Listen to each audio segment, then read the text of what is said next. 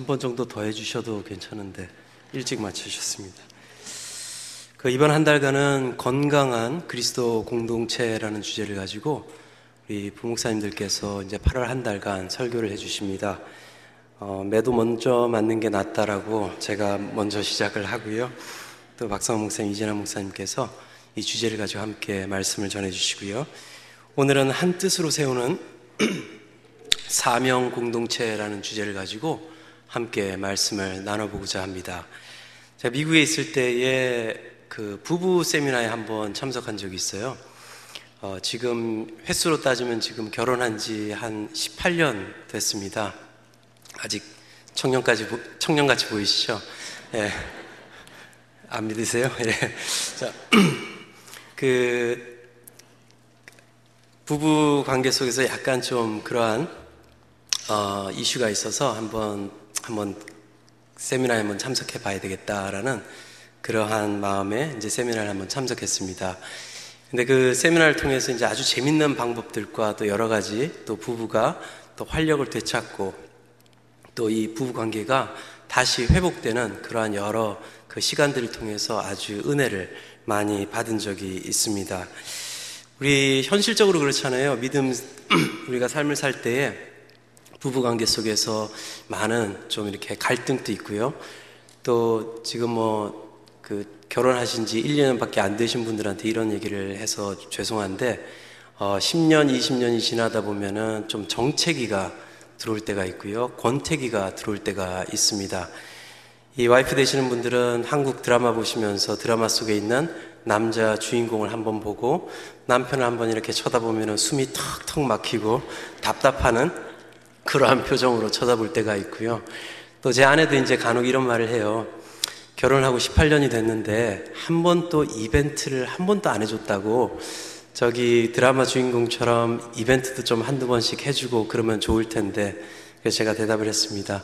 변치 않는 사랑으로 우리를 사랑해 주시는 주님의 뜻을 따라 예전이나 지금이나 미래에도 변치 않는 사랑으로 계속 해주겠다고 그렇게 농담을 했습니다.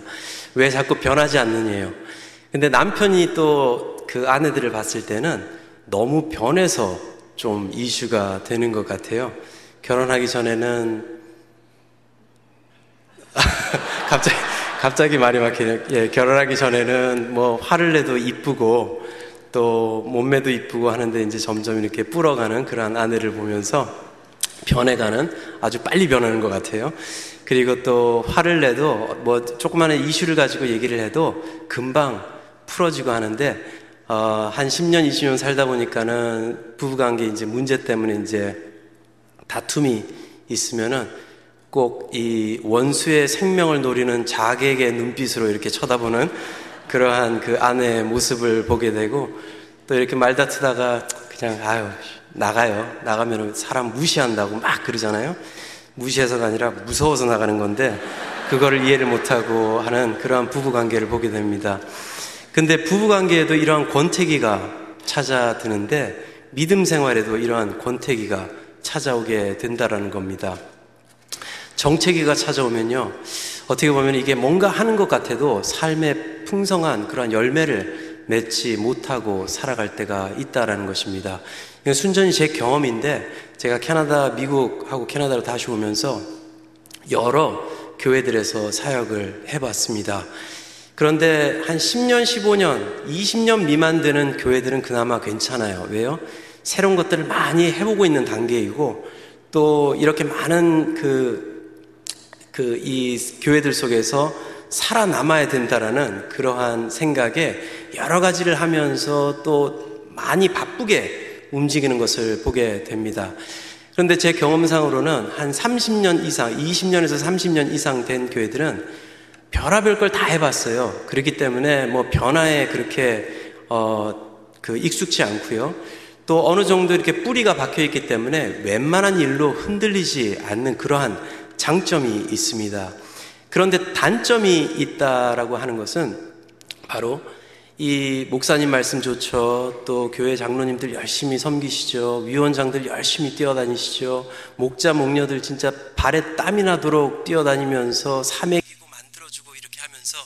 이제 사역들을 열심히 하시잖아요. 그러다 보니까는 내가 안 해도 남들이 하더라라는 그러한 생각이 들기 시작합니다.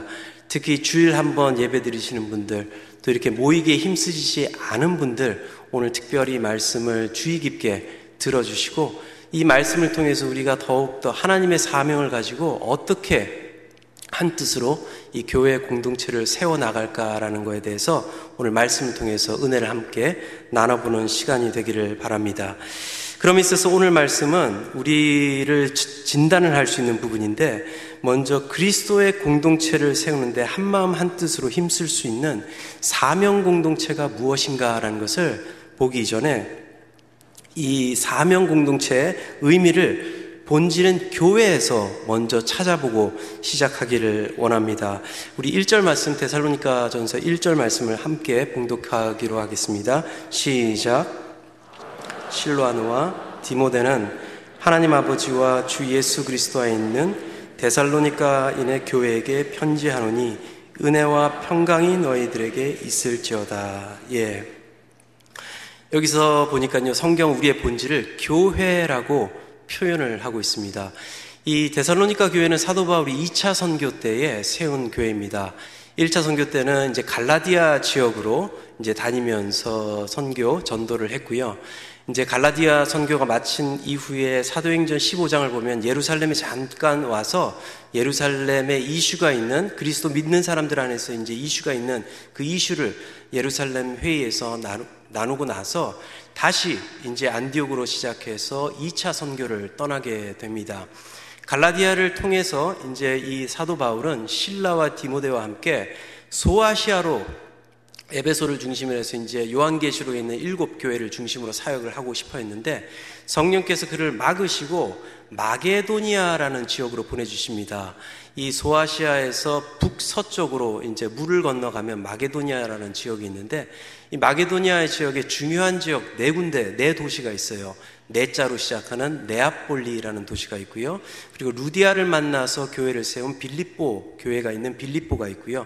그 다음에 오늘 본문 말씀인 데살로니가 교회가 있고, 그 다음에 데살로니가 교인들보다 더 젠틀한 사람들이 있었다라고 얘기하는 베레아 교회가 있습니다.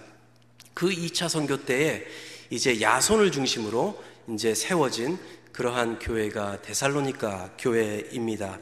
그런데 이 교회를 보면요, 이, 이 데살로니가를 통해서 사도 바울이, 데살로니가 전서를 통해서 사도 바울이 교회라는 명칭을 사용하고 있습니다.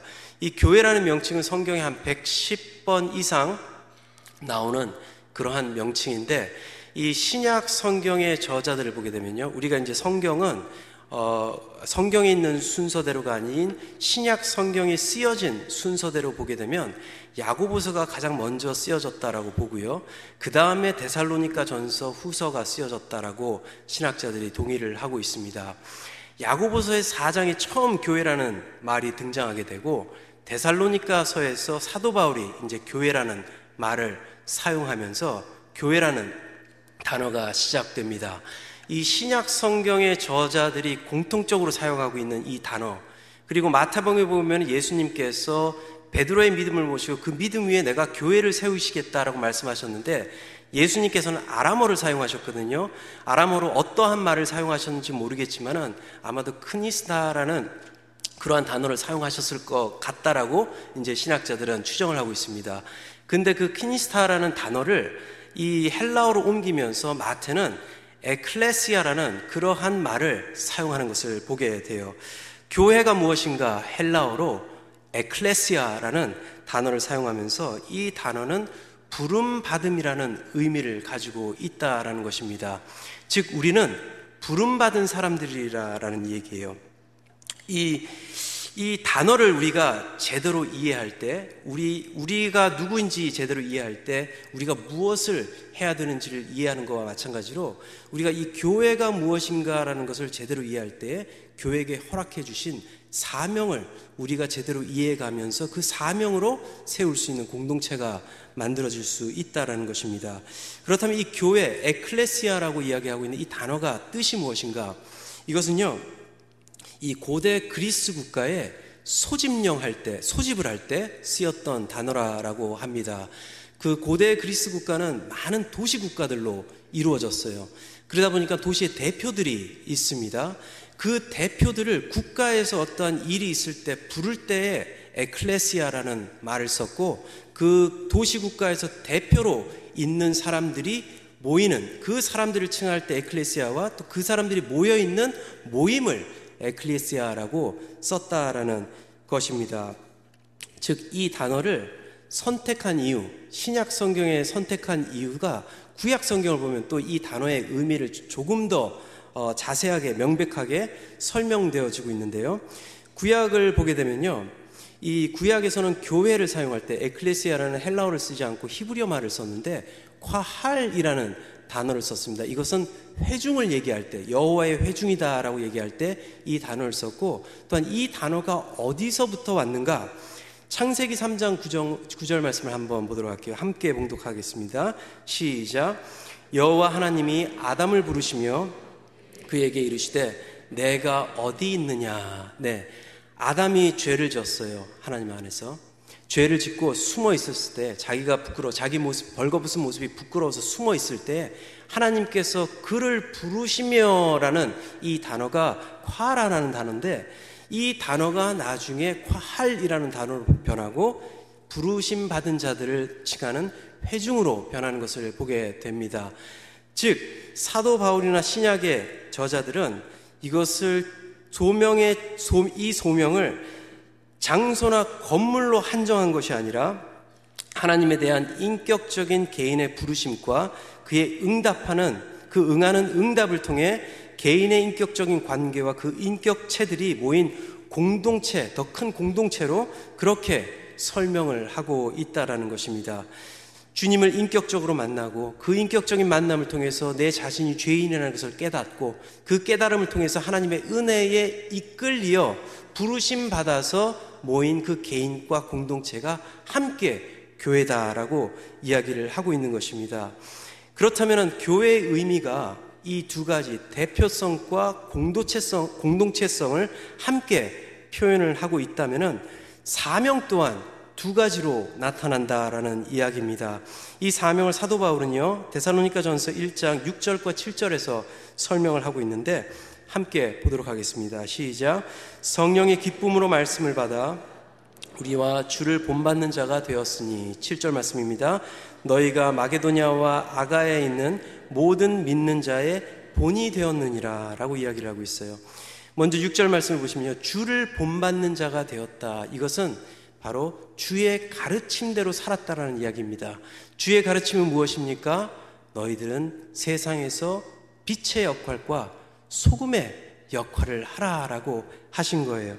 즉, 그러므로 우리의 첫 번째 사명의 형태는 바로 나를 불러주신 삶의 현장에서 이루어져야 된다라는 것입니다. 왜? 삶의 현장에서 우리를 에클레시아, 대표로 불러주셨기 때문입니다. 내가 부름받은 교회이기에 나의 가정에서 그 역할을 감당하고요, 직장에서 그 역할을 감당하며, 사업처 등 내가 가는 곳곳마다 교회의 역할을 감당해야 된다라는 것이죠. 이 초대교회가 급성장할 수 있는 이유가 여기에 있습니다. 솔직히 이 초대교회를 보면요, 많은 학자들이 같이 또 이렇게 공통적으로 동감하는 것은 초대교회 이 시절에는 교회 멤버가 되게 너무나도 힘들었대요. 왜 그렇습니까? 로마의 핍박이 있었잖아요. 그렇기 때문에 공, 그 공적으로 내가 밖에 나가서 아 나는 교인입니다, 나는 그 크리스찬입니다 이렇게 밝힐 수가 없었습니다. 그런데 폭발적으로 이 지하 공, 그 공동체가 늘어날 수 있는 이유는 바로 그들의 삶의 현장에서 그러한 삶을 살았기 때문에, 그 삶을 통해서 믿지 않은 자들이 예수 그리스도를 보게 되고, 그것을 보게 되니까 그 공동체에 함께 하기 위해서 모이는 역사가 일어났다라고 볼 수가 있습니다. 육 절 말씀 보시겠습니다. 또 너희는 많은 환난 가운데 성령의 기쁨으로 말씀을 받아 우리와 주를 본받는 자가 되었다. 주님을 본받는 그 모습을 통해서 이 데살로니가 교회가 그 성장을 하게 되고, 이 성장을 함을 통해서 많은 그러한 주위에 있는 교회들에게까지도 본이 되는 그러한 교회로 성장을 했다라는 것을 성경을 통해서 보게 됩니다.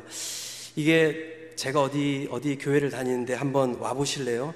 뭐 이렇게 초대를 해서 오는 것이 아니라 부르심 받은 자의 삶을 살아가니 그 삶을 보고 예수 그리스도를 따르게 되었다라는 것이죠. 이 삶의 터전에서 부름받은 교회의 역할을 각 개인이 감당했기 때문에 보니까 그 개인들이 감당한 그 역사들을 한번 보세요. 삼 절 말씀을 보니까 이렇게 말씀을 하고 있습니다. 너희의 믿음의 역사와 사랑의 수고와 우리 주 예수 그리스도에 대한 소망의 인내를 우리 하나님 아버지 앞에서 끊임없이 기억한다라고 사도 바울은 이 데살로니가 교인 교회를 향해서 말씀을 하고 있어요.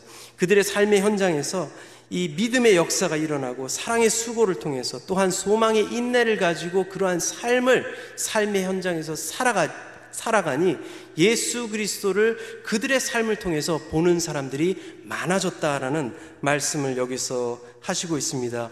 근데 솔직히 이러한 말씀, 이러한 그 삶이라는 것은 우리 삶에서 살아가기 많이 힘든 것 같아요. 솔직히 말씀드리면 우리가 이러한 삶이 익숙지 못하기 때문에 이러한 삶을 살아간다는 것이 우리는 익숙지 못합니다. 한번 생각해 보세요. 우리 저는 그 아파트에 살고 있는 콘도에 살고 있는데 위층에서 막 쿵쿵거리면서 어 막 그 자는데도 잠도 못 자게 하고 그런다 그런다라고 한번 예를 들어보면요, 제가 기도를 어떻게 하겠습니까? 주님, 저 사람이 꼭 빨리 다른 데로 이사를 가서 내가 잠을 좀 잘 잘 수 있게 좀 해주세요. 우리가 이런 기도를 하잖아요. 또 옆집에서 뭐 파티를 맨날 드리고 음악 크게 틀어놓고 막 그렇게 어, 매일같이 그렇게 한다고 생각해 보세요. 아마도 이렇게 기도를 드리실 거예요. 주님, 제 사업이나 직장이 아주 잘 돼서 돈을 많이 벌어서 좀 이런 지긋지긋한 곳에서 좀 더 넓은 곳으로 가서 이웃집에서 노래 트는 그 노래 소리도 안 들리는 그 큰 지경을 허락해 주셔서 살게 해 주십시오. 그런 기도가 나올 수밖에 없다라는 것입니다.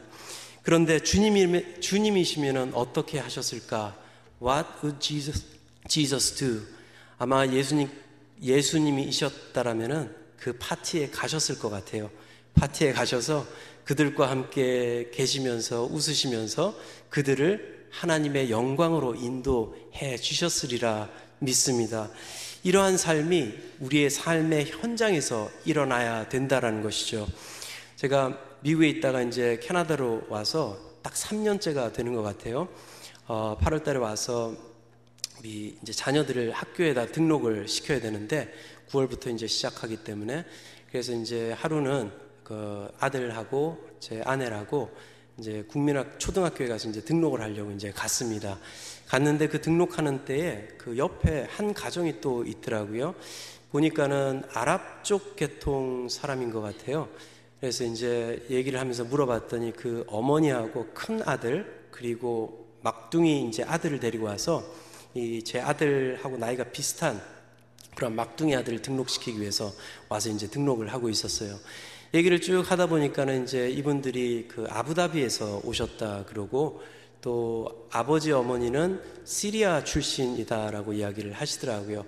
뭐 난민은 아니에요. 잘 사시는 분인데 그 첫째하고 둘째 자녀는 토론토 대학에서 공부를 하고 있다가 막둥이가 이제 그 영어도 배우고 또 캐나다에 이민을 올려라는 그런 계획 속에 이제 어머니가 막둥이를 데리고 이제 와서 등록을 하러 온 것이에요. 그래서 이제 얘기를 하다 보니까 또 보니까는 바이킹 레인에 산대요. 저희가 그 키플링 바로 옆에 그 콘도에 살고 있는데 그 건물 바로 옆 동에 살고 있다라는 그것을 알게 되었습니다. 또 보니까는 이분들이 차가 없어요. 그래서 그 학교까지 이제 첫 일, 이 주는 스쿨버스가 안 다녀가지고 제가 이제 그 아들을 데리고 학교에 바래다 주고 끝나고 이제 주업법 해주고 이제 그런 일을 한 일, 이 주간 했습니다. 제가 교회를 다닌다라고 얘기도 하지 않았고 목사라는 이야기도 하지 않았는데 이렇게 릴레이션십이 빌드업 되다 보니까 저희 아들하고 그 아들하고 이제 베스트 프렌드가 돼버렸어요. 그러다 이제 한번 기회가 있어가지고 이천십육 년이었던 것 같아요. 시월 달 말인가 그때 그 우리 그 할렐루야 데이가 있었잖아요. 그래가지고 그때 이제 그 아들을 한번 초청을 해서 우리 교회 와서 우리 할로윈 데이 때 할렐루야 데이 그 그걸 좀 인조이 하라고 이제 데리고 왔어요. 왔더니 아이가 너무 좋아하고 막 사탕을 막 이만큼 들고 하니까 이제 어머니가 막 걱정되는 눈치 반, 좋은 기분 눈치 반 뭐 이런 식으로 해가지고 이제 웰컴 해주시고, 또 알고 보니까 이 어머니는 집에서 매일 코란을 읽으시는 분이시더라고요. 그래서 아, 내가 이분들을 꼭 좀 전도를 해야 되겠다, 그러한 마음이 들었습니다. 또 우리가 잘해주고 또 아이가 아플 때마다 기도해주고 전화해주고 이러다 보니까는 이제 저희 가족하고 굉장히 그 친해졌고요. 아내가 스파, 스파게티를 해주면은 스파게티는 안 먹고 신라면을 끓여주면 신라면을 먹고, 아이가 이제 그러한 관계로 변하게 되었고, 아버지가 또 일 년에 한두 번씩 이렇게 오세요, 아부다비에서. 그럴 때마다 이제 아들 선물을 아주 좋은 거를 사가지고 와서 이 아들이 저를 기다리는 것보다 그 친구의 아버지를 더 기다리면서 친구한테 너의 아버지 언제 오냐고 맨날 이렇게 물어보고, 안 오면은 call him, call him to visit us 막 이렇게 막 얘기를 할 정도로 관계로 변해졌어요. 근데 제가 이렇게 이야기하는 것은 자랑을 하는 것이 아니라 이런 이유로 제가 말씀을 드립니다. 이 믿지 않는 사람들, 하나님의 사랑을 전하는 것이 쉽지 않다라는 것이에요. 한번 금요 예배를 데리고 오면요, 보통 아이들 프로그램들이 아홉 시나 열 시에 끝나요. 열 시에 끝나서 이제 집에 바래다 주잖아요. 그러면은 배고프다 그래요. 배고프다 그러면 또 맥도날드 가서 뭐 먹이고 집에 가야죠. 그러면 뭐 열한 시, 열두 시면 이제 도착하고요. 그 다음날 또 새벽기도 나와야 되죠. 또 애들들도 그때 또 같이 나오죠. 또 아이가 또 어디 가고 싶다 그러면 같이 데리고 다니고, 또 애들들이 이제 어머니가 이제 영어 공부를 하기 때문에 어디 간다 그러면 또 데려다가 뭐 먹이고 이래야죠. 이러다 보니까요, 제가 지치더라고요. 지치고 몸이 지치고, 또 우리 가, 제 아내도 그렇고 막 같이 이렇게 돕다 보면 지치고 하다 보니까는 그런 일을 제대로 감당할 수 없게 되는 저희들의 모습을 보게 됐습니다. 그럴 때 이런 생각을 해봤어요. 하나님, 이 바이킹 레인에 저를 교회로 불러주시고 거기에 사명을 주시고 세워주셨는데, 그것을 생각할 때는 새 힘이 나고, 그렇기 때문에 믿음의 역사와 사랑의 수고와 소망의 인내를 가지고 그 교회의 역할을 감당하기 위해서 수고하고 힘쓸 수 있는데, 그것을 잃어버리고 살아다 보니까는 그 일이 힘들어지고 어려워지고, 이제는 금요일 나오는 것도 아, 나 못 간다 그래, 우리 아빠 끝나고도 다른 데 가야 된다 그래, 이렇게 변명을 할 때가 있는 제 모습을 바라보게 되었습니다. 하지만 하나님께서 이 불러주신 우리 교회의 사명은 내 삶의 현장에서 그 교회의 역할을 감당하시기를 원하신다라는 이야기입니다. 내가 전철에 있을 땐 내가 그 교회의 역할을 감당하고, 내가 회사에 있을 때는 그 교회의 역할을 감당하고, 가정에 믿지 않는 사람들이 있다면 그 교회의 역할을 감당할 때에 하나님께서 부르심 받은 자로서 우리를 에클레시아로 불러주신 의미가 그곳에서 일어나게 된다는 것을 우리는 기억해야 될 것입니다. 이 성경을 보게 되면요, 본명이 있고 별명이 있어요. 본명은 하나님께서 우리를 칭하시면서 불러주신 말씀, 그 이름들입니다. 성도라고 칭해주시고요, 부름받은 사람이라고 칭해주시고, 또한 택함받은 자라고 칭해주시는 것이 우리의 본명이에요. 근데 성경을 보면요, 별명도 있어요. 크리스찬이라고 부름받기, 사도행전을 보게 되면 크리스찬이라는 단어가 나오면서 그 예수를 따르는 자라는 별명을 얻게 됩니다. 성경에 딱 세 번 나와요. 사도행전에 두 번, 그리고 베드로서에 한 번 나오는데, 우리는 별명에 막 관심을 가지고 살아가는 것 같아요. 본명을 우리가 이해하고 내가 어딜 가든지 하나님의 부르심 받은 자로서 교회의 역할을 감당하고 있을 때는 이 별명은 그대로 쫓아 오는 줄이라 믿습니다. 우리가 그 삶에서 내가 이 교회 역할을 감당하고 있을 때 세상 사람들이 아, 저 사람들 뭔가 틀려, 뭔가 틀려. 사랑이 있고 믿음이 있고 소망이 있는 삶을 살아가는 사람들이 저런 사람들이고, 저 사람들이 왜 저렇게 살아가는지 알고 싶어하고, 그걸 알고 나니까 아, 이 사람들이 그리스도인이구나라고 별명을 붙여주게 된다는 것이죠. 그렇습니다. 저와 여러분들, 우리의 삶에서 부름받은 그 교회의 역할을 우리의 삶의 현장에서 하시기를 원하시는 것이고, 그것이 우리에게 주신 첫 번째 사명인 줄 믿습니다. 두 번째로는요, 공동체로 하나님의 뜻을 세워 사명을 감당하기를 원하신다라는 것입니다. 제가 내가 교회다라고 해서 이렇게 생각하시는 분들이 있어요. 내가 교회다, 그러므로 나는 교회를 안 나가도 된다라는, 그렇게 좀 엉뚱하게 생각하시는 분들이 있는데, 그거는 절대로 아닙니다. 교회는 개인이 아닌 공동체로도 이 사명을 감당해야 하기 때문입니다. 이 믿는 자의 본이 되었다 칠 절 말씀에서 말씀을 하고 있어요. 이 믿음의 공동체가 감당해야 될 사명을 말씀하시면서 이 데살로니가 교회는 그 일들을 감당하고 있었음을 또 사도 바울이 칭찬을 하고 있는 것이죠. 믿는 자들, 그 공동체에서도 본이 되었다. 그러한 공동체로서 이 핍박과 환란 속에서도 거듭나며 굳건히 세워진 교회가 바로 데살로니가 교회였다라는 것입니다. 이 공동체를 신학교의, 그 신약 성경에서는 하나님의 나라라고도 표현을 하고, 또 사도 바울은 그리스도의 몸된 지체라고도 표현을 하고 있습니다. 하나님의 나라로 표현되었던, 그리스도 몸된 지체로 표현되었던 중요한 것은 불림받은 개인들을 한 곳에 불러 모아주셨다라는 것이죠. 교회를 모으는 데는요, 중요한 이유가 세 가지가 있는데 그걸 말씀드릴게요. 첫 번째로는요, 하나님의 뜻을 가르치시기 위해서 우리를 모으셨다라는 것입니다.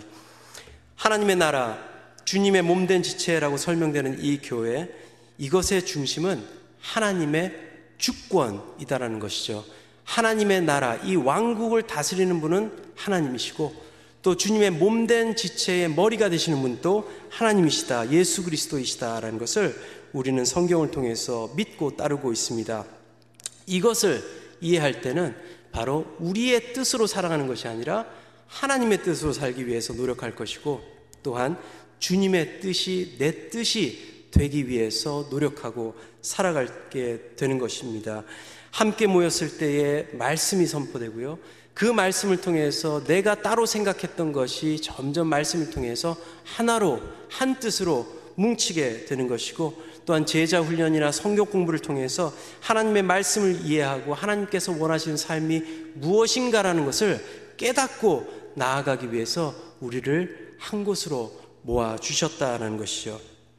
아이들이 어, 교회 올 때마다 자주 보는 것 같아요.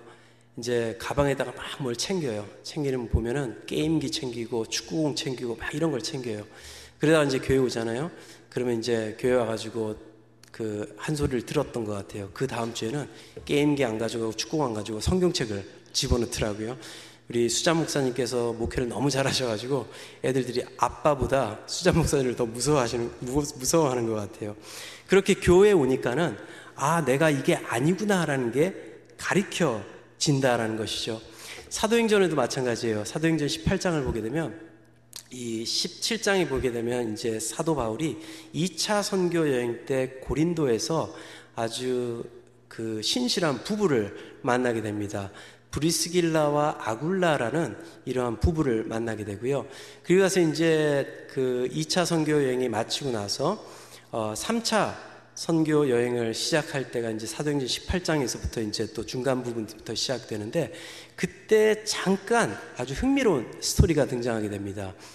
애굽에 있는 알렉산드리아에서 살고 있던 아볼로라는 인물이 이제 그 에베소에 와가지고 에베소 회당에서 예, 그 믿음에 대해서 막 선포를 하고 있는데, 브리스길라와 아굴라라는 이 그 부부가 이제 사도 바울하고 같이 이제 동역했던 고린도의 이 차 선교회 때 고린도에서 만난 부부였는데, 에베소에서 이제 머무르면서 주님의 일을 함께 하면서 있다가 아볼로라는 인물이 회당에서 설교하는 걸 보고 아, 좀 뭔가 부족하다.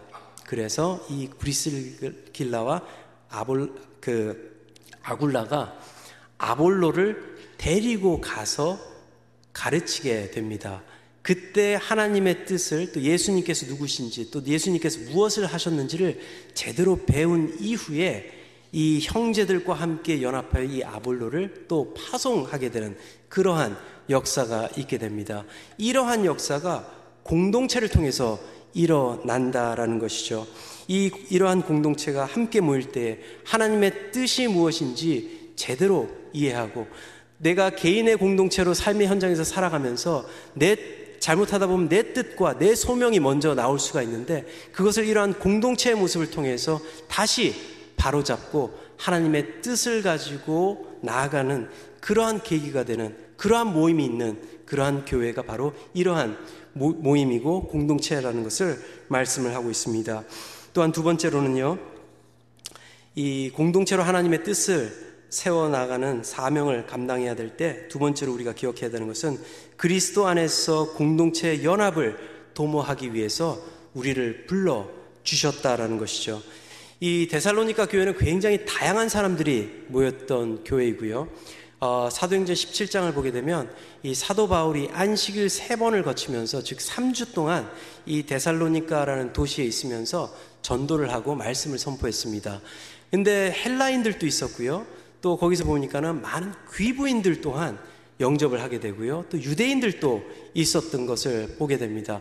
빈부의 격차가 심했을 수도 있고 다양한 민족과 다양한 종족들이 있음을 통해서 이 데살로니가 교회가 성장하게 됐다는 것이죠.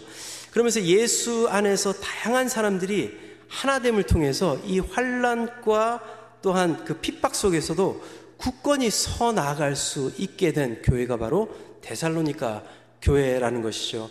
이 데살로니가에서 사역한 후에 이제 그 삼 주를 사역한 후에 베레아로 갔다가 사도 바울이 아덴을 거쳐서 고린도에 들어가게 됩니다.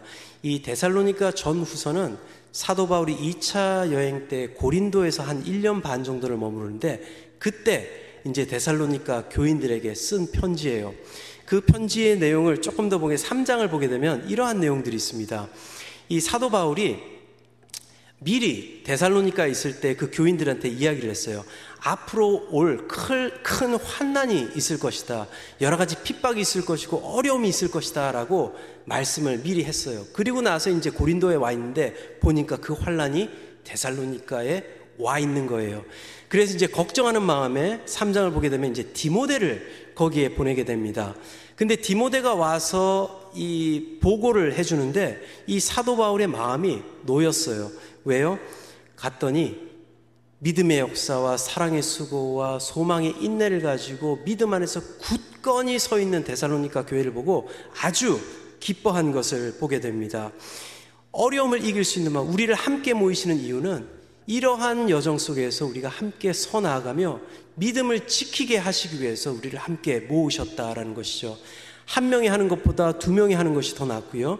두 명이 하는 것보다 세 명이 하는 것이 더 낫고 세 명이 하는 것보다 더 많은 사람들이 함께 모일 때에 이러한 많은 어려움과 환난을 극복할 수 있고 더 큰 사명을 감당할 수 있게 되기 때문입니다.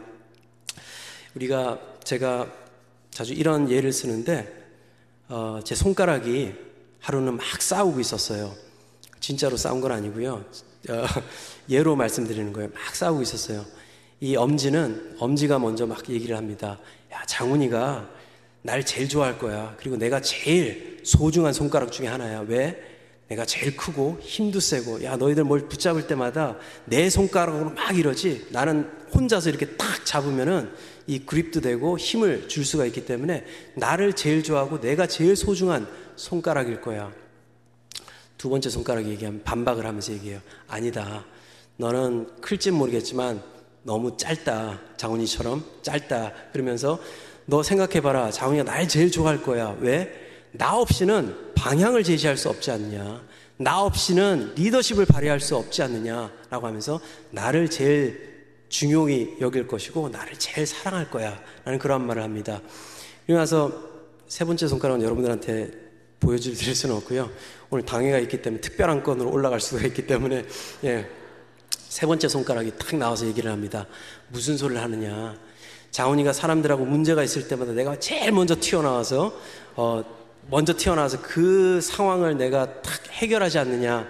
간혹 가다가 상황이 더 커질 수도 있지만은 너희들 무서워가지고 뒤에서 벌벌 떨고 있을 때 내가 먼저 튀어나와서 이 상황을 또 이렇게 정리를 하고 이렇게 하지 않느냐.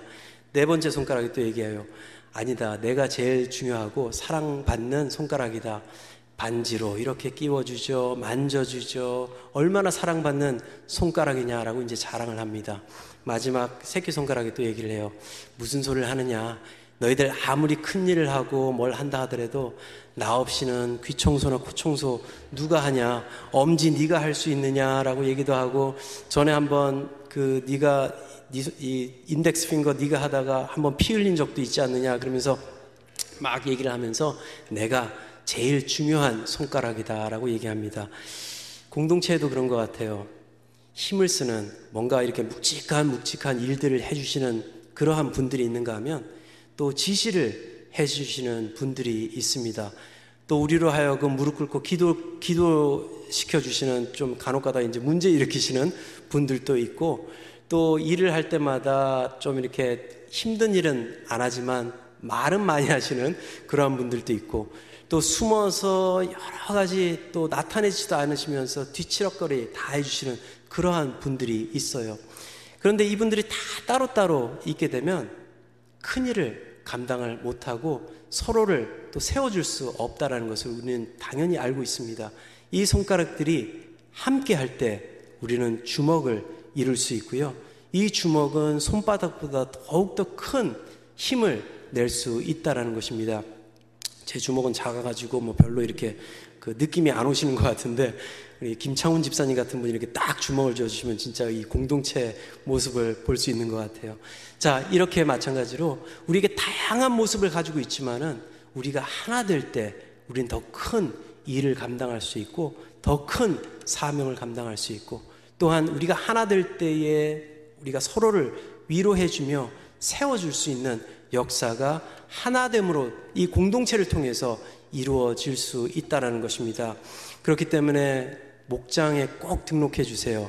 다음 주가 마지막이거든요. 그래서 목장에 꼭 등록해 주시고 우리 슬픔도 같이 나누고 기쁨도 같이 나누고 이 같이 나눔을 통해서 서로를 세워주고 같이 나눔을 통해서 내 삶에서 내가 삶의 현장에서 하고 있는 그 교회의 역할이 힘들 때마다 그들을 위해서 서로 기도해 주고 서로 힘써주는 그러한 공동체로 서나갈 수 있는 우리 큰빛 공동체가 되기를 바랍니다. 마지막으로는요, 예배를 통해 함께 하나님께 영광을 올리기 위해서 우리를 모아주셨다라는 것이죠. 구 절, 십 절 말씀을 볼게요. 함께 봉독하도록 하겠습니다. 시작. 너희가 어떻게 우상을 버리고 하나님께 돌아와서 살아계시고 참되신 하나님을 섬기는지와 또 죽은 자 가운데서 다시 살리신 그의 아들이 하늘로부터 강림하실 것을 너희가 어떻게 기다리는지를 말하니 이는 장래의 노하심에서 우리를 건지시는 예수님이시라 라고 말씀하고 있습니다. 우상을 버리고 하나님께 돌아오는 그 역사, 바로 예배를 통해서 이루어지는 것입니다.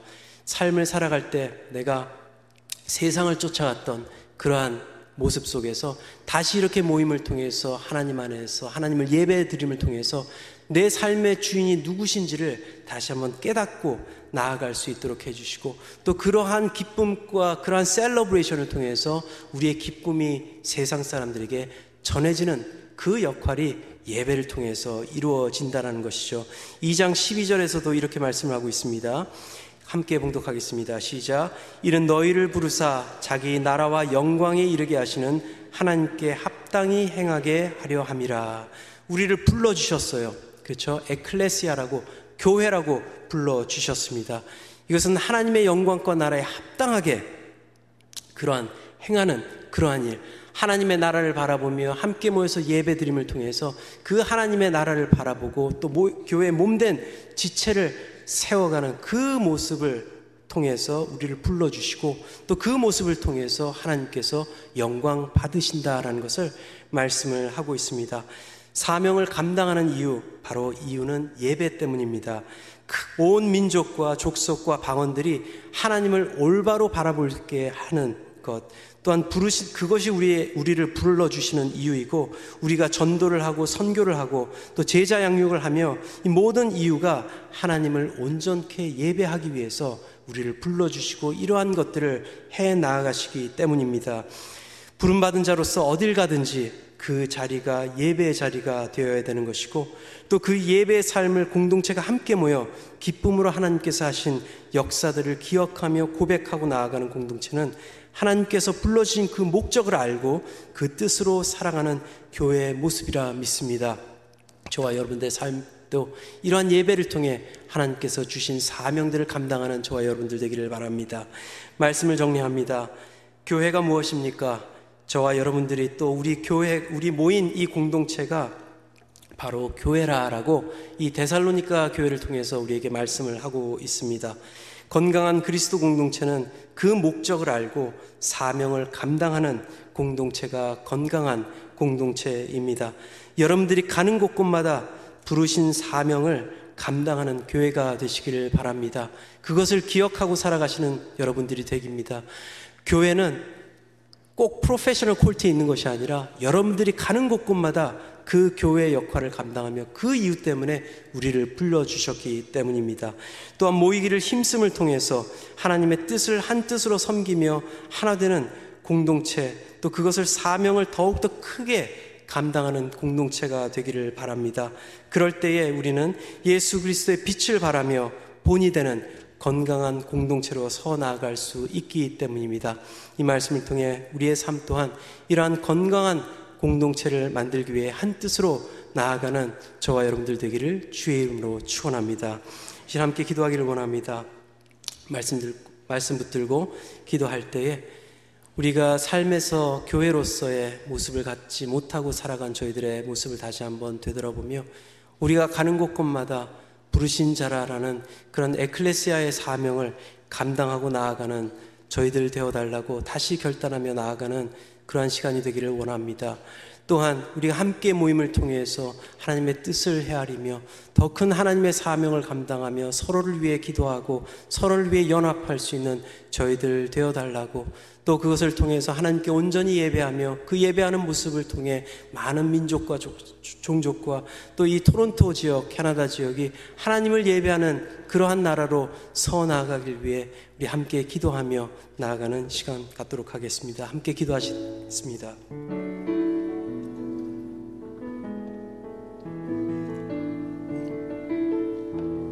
하나님 아버지 감사드립니다. 저희들에게 이런 귀한 말씀 주시고 저희들 말씀 통해서 하나님께 나아갈 수 있는 그런 교회가 되기를 원합니다.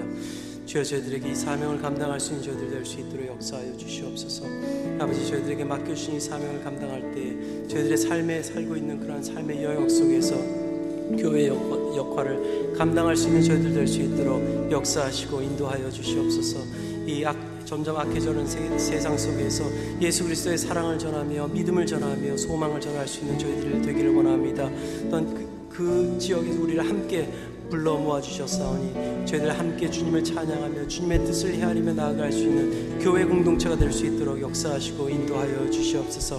하나님 감사합니다. 이 교회를 세워주시고 이 교회를 통하여서 하나님의 한 뜻으로 나아갈 수 있도록 하여 주심에 감사하려니 주님, 하나님께서 말씀해 주시고 그 사명을 붙들고 세상에 나아가 예수 그리스도의 빛과 소금의 역할을 감당할 수 있는 믿음의 사람들 될 수 있도록 역사하여 주시옵소서. 아버지, 제가 함께 찬양합니다. 찬양할 때에 저희들에게 주신 이 사명을 잘 감당할 수 있는 저희들 되어달라고 찬양으로 고백하며 우리 주님께 영광 올려드리기를 원합니다.